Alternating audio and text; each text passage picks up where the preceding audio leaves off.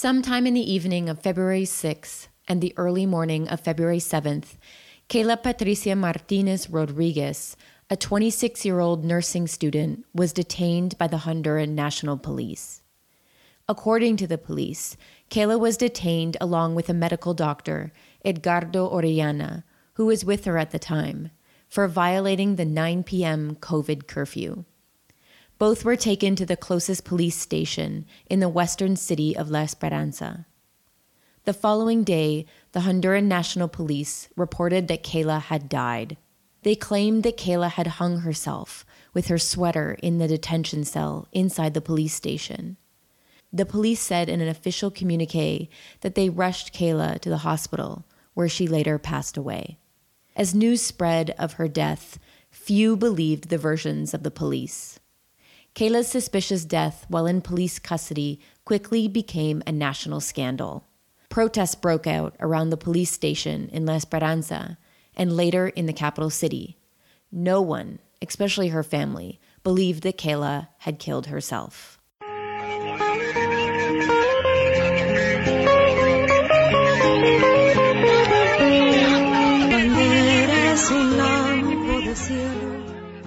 Welcome to the Honduras Now podcast. This podcast shares human rights stories from Honduras and connects them with global issues and North American policy. I'm your host, Karen Spring, a longtime human rights activist that has lived in Honduras for over a decade. Thanks so much for listening. Suspicious testimony and case facts began to surface shortly after. One included the medical doctor that had been detained with Kayla. Apparently, he had been released that same night and was able to return home. Health professionals at the hospital where Kayla had been taken by police said that she was brought to the hospital after she had died. Initially, the state didn't want to do an autopsy. It wasn't until protests broke out in La Esperanza and Tegucigalpa demanding an autopsy that the state then relented. Days of protests in La Esperanza ensued, Police shot tear gas and live rounds at protesters demanding justice for Kayla. In Tegucigalpa, five students were arrested and charged with arson, property damage, and for participating in an illicit protest. They were all demanding justice for Kayla as well.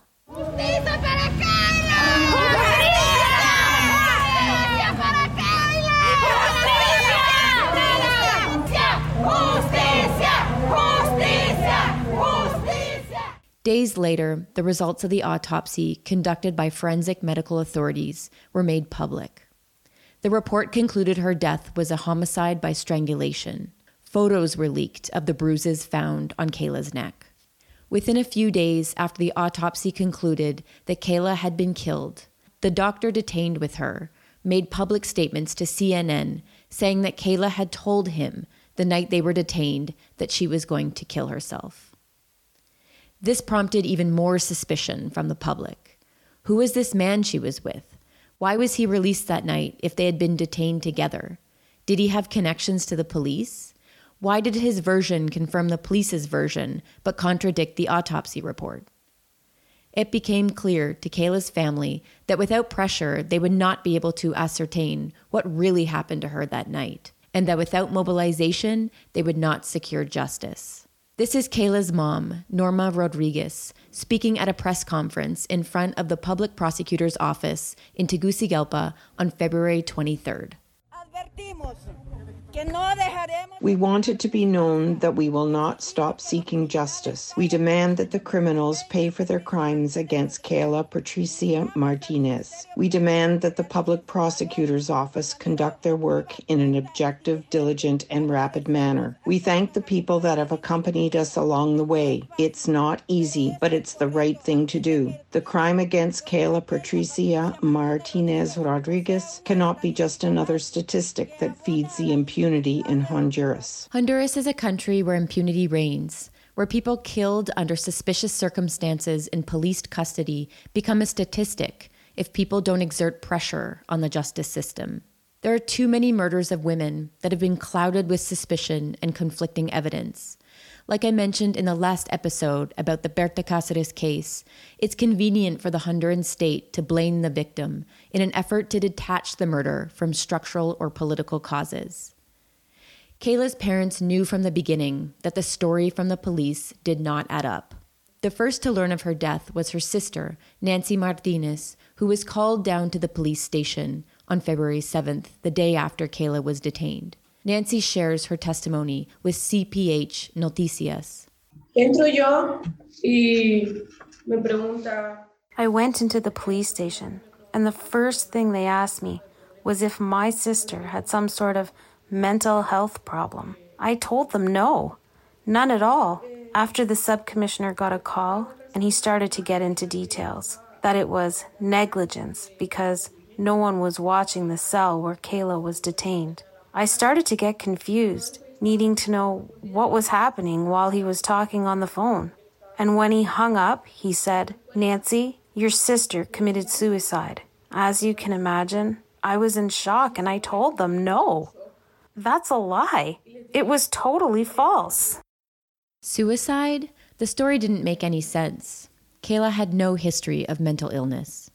Nancy knew immediately. She wasn't the only one. Her father tells us how the lie they tried to sell the family and the Honduran public began falling apart nearly immediately. Myself, since the beginning, I knew it was a homicide. The only thing that had to be done was to expose the truth and find out who was responsible, because anyone, almost without any knowledge of what happened, could immediately deduce from the public statements made by the police official that there were several inconsistencies. Almost immediately, you could tell that he was speaking a bunch of lies. He didn't even know how to piece together the information or how to explain it properly to the public. And yes, it's been difficult. The same with what the doctor that was detained with her has to say.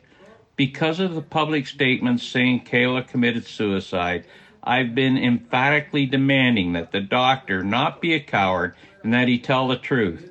And that, please, to tell people what really happened so that there can be justice and so they punish those responsible for killing my daughter. I knew it. It was clear that she had been murdered. The only thing we need to know is who did it, who killed her, and the other question, why? Why? In my experience of accompanying many human rights cases, Kayla's father will struggle to find the answer to that question. He may never get an answer. It is challenging enough to secure justice when the crime takes place between private citizens. But in this case, Kayla's family has to confront the state and more specifically, the power of the Honduran police institution.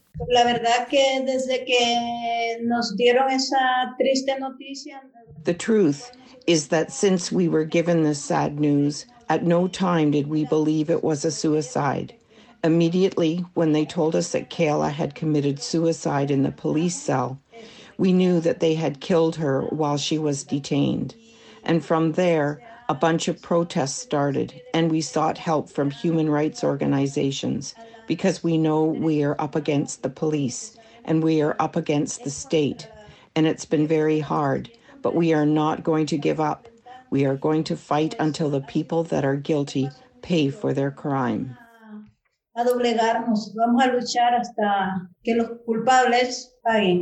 Kayla's mom's bravery is admirable. It's also really difficult. She was in Spain when she heard the news of her daughter's death and had to find a way to get back to the country immediately. If the police were responsible for her daughter's death in their custody, the facts won't come easy. State sanctioned impunity, like the one that exists in this case, isn't just about inept officers being unable to properly investigate a crime. It's an active process where the people charged with finding out what happened are the ones impeding the investigation. But not only that, it's worse. They go out of their way to harass and terrorize the family for daring to ask questions.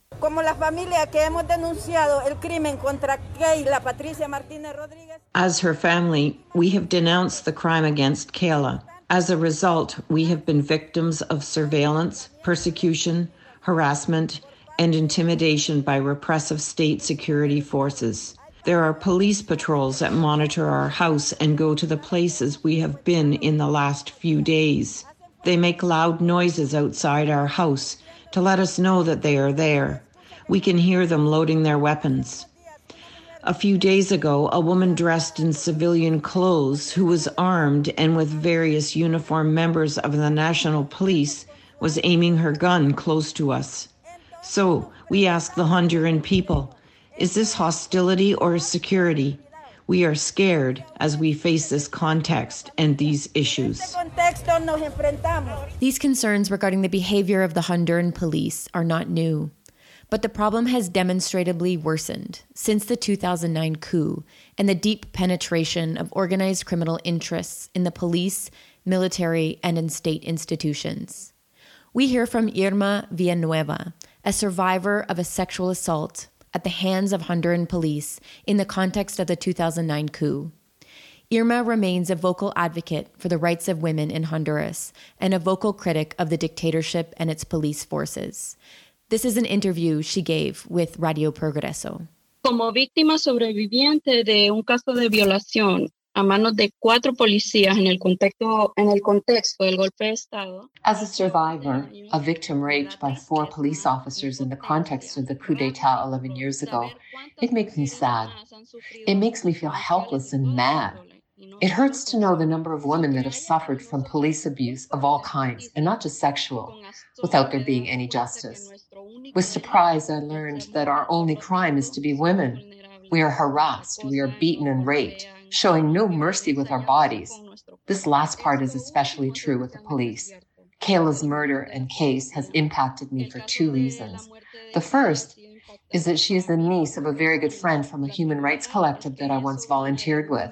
And second, obviously, because as a victim of similar violence, it reminds me of how I was unable to defend myself and the terror that I felt. The only difference between what happened with Kayla is that she, unfortunately, died. The police killed her, and I survived. My case is in total impunity, just like so many crimes committed by police agents.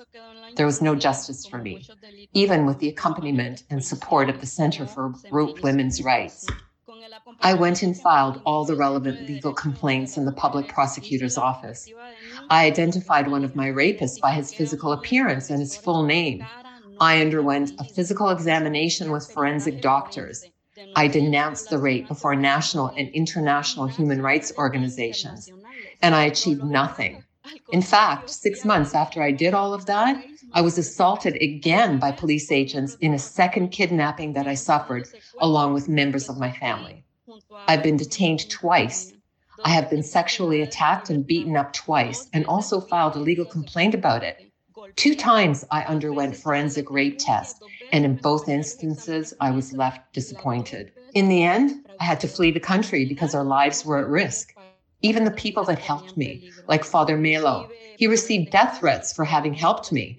He helped arrange to get me out of the country. I was one of the lucky ones that wasn't killed.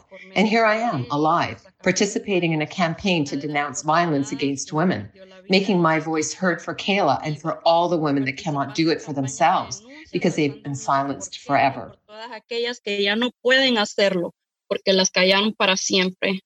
Who do you turn to when the people who are meant to secure justice and protect you are the ones who are committing the crimes? This is the dilemma that Irma Villanueva and Kayla Martinez's family have to face. It's a constant dilemma of a lot of Hondurans who seek assistance when a criminal incident occurs. In Irma's case, Despite doing everything in her power to denounce her aggressors and seek justice, she was left, in her words, feeling disappointed.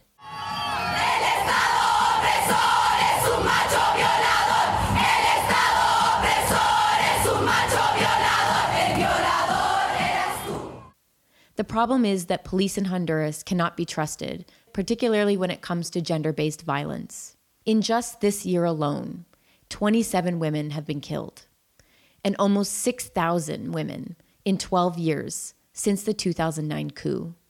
Publicly, the Honduran government says they care about the issue of femicides, or killings and violence against women. They create investigative units to allegedly investigate and get to the bottom of these crimes. But Honduran feminist groups demand to know what has happened to the money that's assigned to these special units. For example, the 1.6 million US dollars for the Special Unit for Femicides and the Technical Investigative Agency that is supposed to investigate these crimes against women. The dictatorship of Juan Orlando Hernandez has made public safety a centerpiece of its administration. In various international forums, he has touted his alleged achievements in this area. One of his alleged efforts, along with a lot of support from the US government, is to clean up the Honduran National Police. Yo, Juan Orlando Hernández, voy a hacer lo que tenga que hacer recuperar la paz y la tranquilidad de mi pueblo. But like in so many Latin American countries, women remain one of the most affected by violence of all types, in the home and in the public sphere. But despite all of Juan Orlando Hernandez's promises to combat crime and recover the peace of the Honduran people, Kayla Martinez's murder is telling. It serves to prove that Juan Orlando Hernandez's talk of so called public safety and citizen security ultimately rings hollow. Violence against women remains a serious problem in Honduras, and police violence continues unabated, and the dictatorship has been unable to clean up the police despite repeated promises to do so. Through an emergency decree in 2016, the government of Juan Orlando Hernandez implemented yet again a police reform. This second police reform came shortly after the first one failed, and after several high level police officials were found to be involved in high impact killings of very outspoken public officials. The public officials that were killed were denouncing police involvement in organized crime and drug trafficking. According to the online news outlet Criterio.hn. Since the police reform started in 2016, between 5,000 and 6,000 police have been removed from their positions inside the police, but official reports don't specify why. Of those removed, only 167 have been indicted by the public prosecutor's office for some sort of crime. It's not reported where those indictments end up. And in so many cases, the police that have been removed file civil cases against the state for wrongful termination. And then later, the courts order the state to give them their job back. So it's kind of a confusing process, and it remains unclear how effective the cleanup has been. And it's also an impossible initiative to keep track of. La policía es una institución que está podrida desde sus raíces. The police are an institution that is rotten right at its roots. There are no reforms or cosmetic cleanups that can sustain it as a legitimate institution. The superficial changes that have been made through the years shows that. As an institution that is supposed to protect the population, they haven't done their job. Their job has been distinguished above all for repressing people, even when we try to protest and defend our rights. How many police have been accused of violating the basic rights of Hondurans? How many police have killed, tortured, and raped women when they have had the opportunity? How many have intimidated and how many have killed because their authority is protected by impunity? It's about time that the media stop reporting their motto, serve and protect. We have to ask ourselves what interests the police serve? What, who are they protecting? Because they aren't protecting the people. I don't doubt that inside the institution there are impeccable people that maybe aren't uniformed criminals, but as an institution that is supposed to protect, it has failed. Honduras is one of the most violent countries in Latin America with really high levels of criminality. On the other hand, we have one of the strongest police institutions with a very large budget and with a brutally repressive police structure but with the people, not with actual criminals. Pero con el pueblo, no con la delincuencia. Who do the police serve and protect? We might find the answer by looking at who has been funding the dictatorship. The US government has been a major funder of the Special Commission to clean up the Honduran police. Up until a few years ago, the State Department covered over half the budget of the U.S. Honduran organization called Association for a More Just Society. This organization is the main so called civil society organization overseeing and defending the police reform initiative. the Bureau of International Narcotics and Law Enforcement Affairs inside the U.S. State Department paid the salaries of the 200 men that oversee the Police Reform Commission.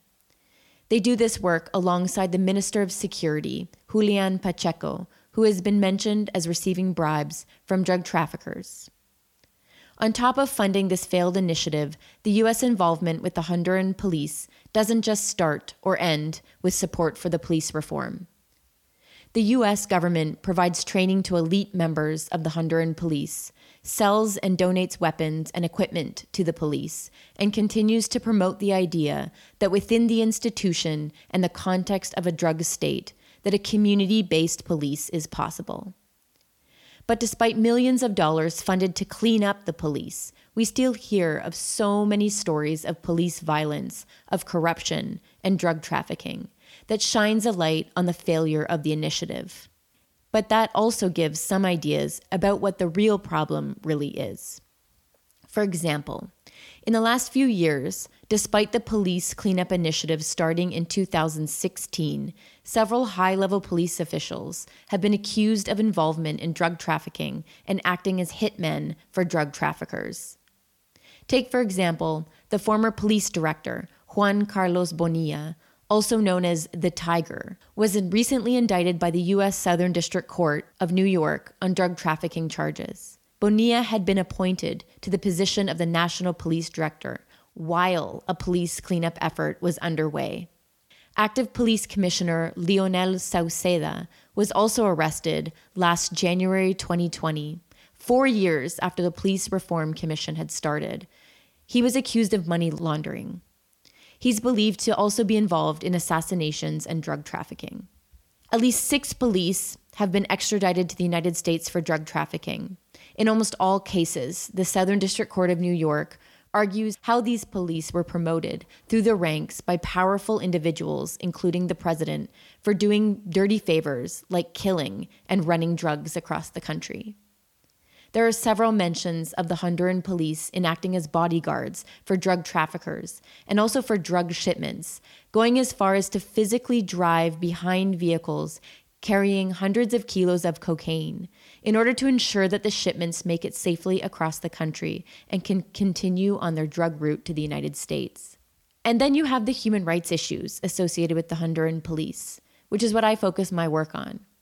We continue to denounce, particularly since 2017, the way in which police shoot live rounds at protesters in the streets in several cities around the country. When a protester is killed, no one is arrested and an investigation is stalled. At the end of the day, doing an actual cleanup of the police requires a strong political will to actually address the problems that the institution faces. But this won't happen while there are very strong and particular interests to ensure that the armed institution serves very specific interests that certainly aren't about protecting the population or women like Kayla Martinez.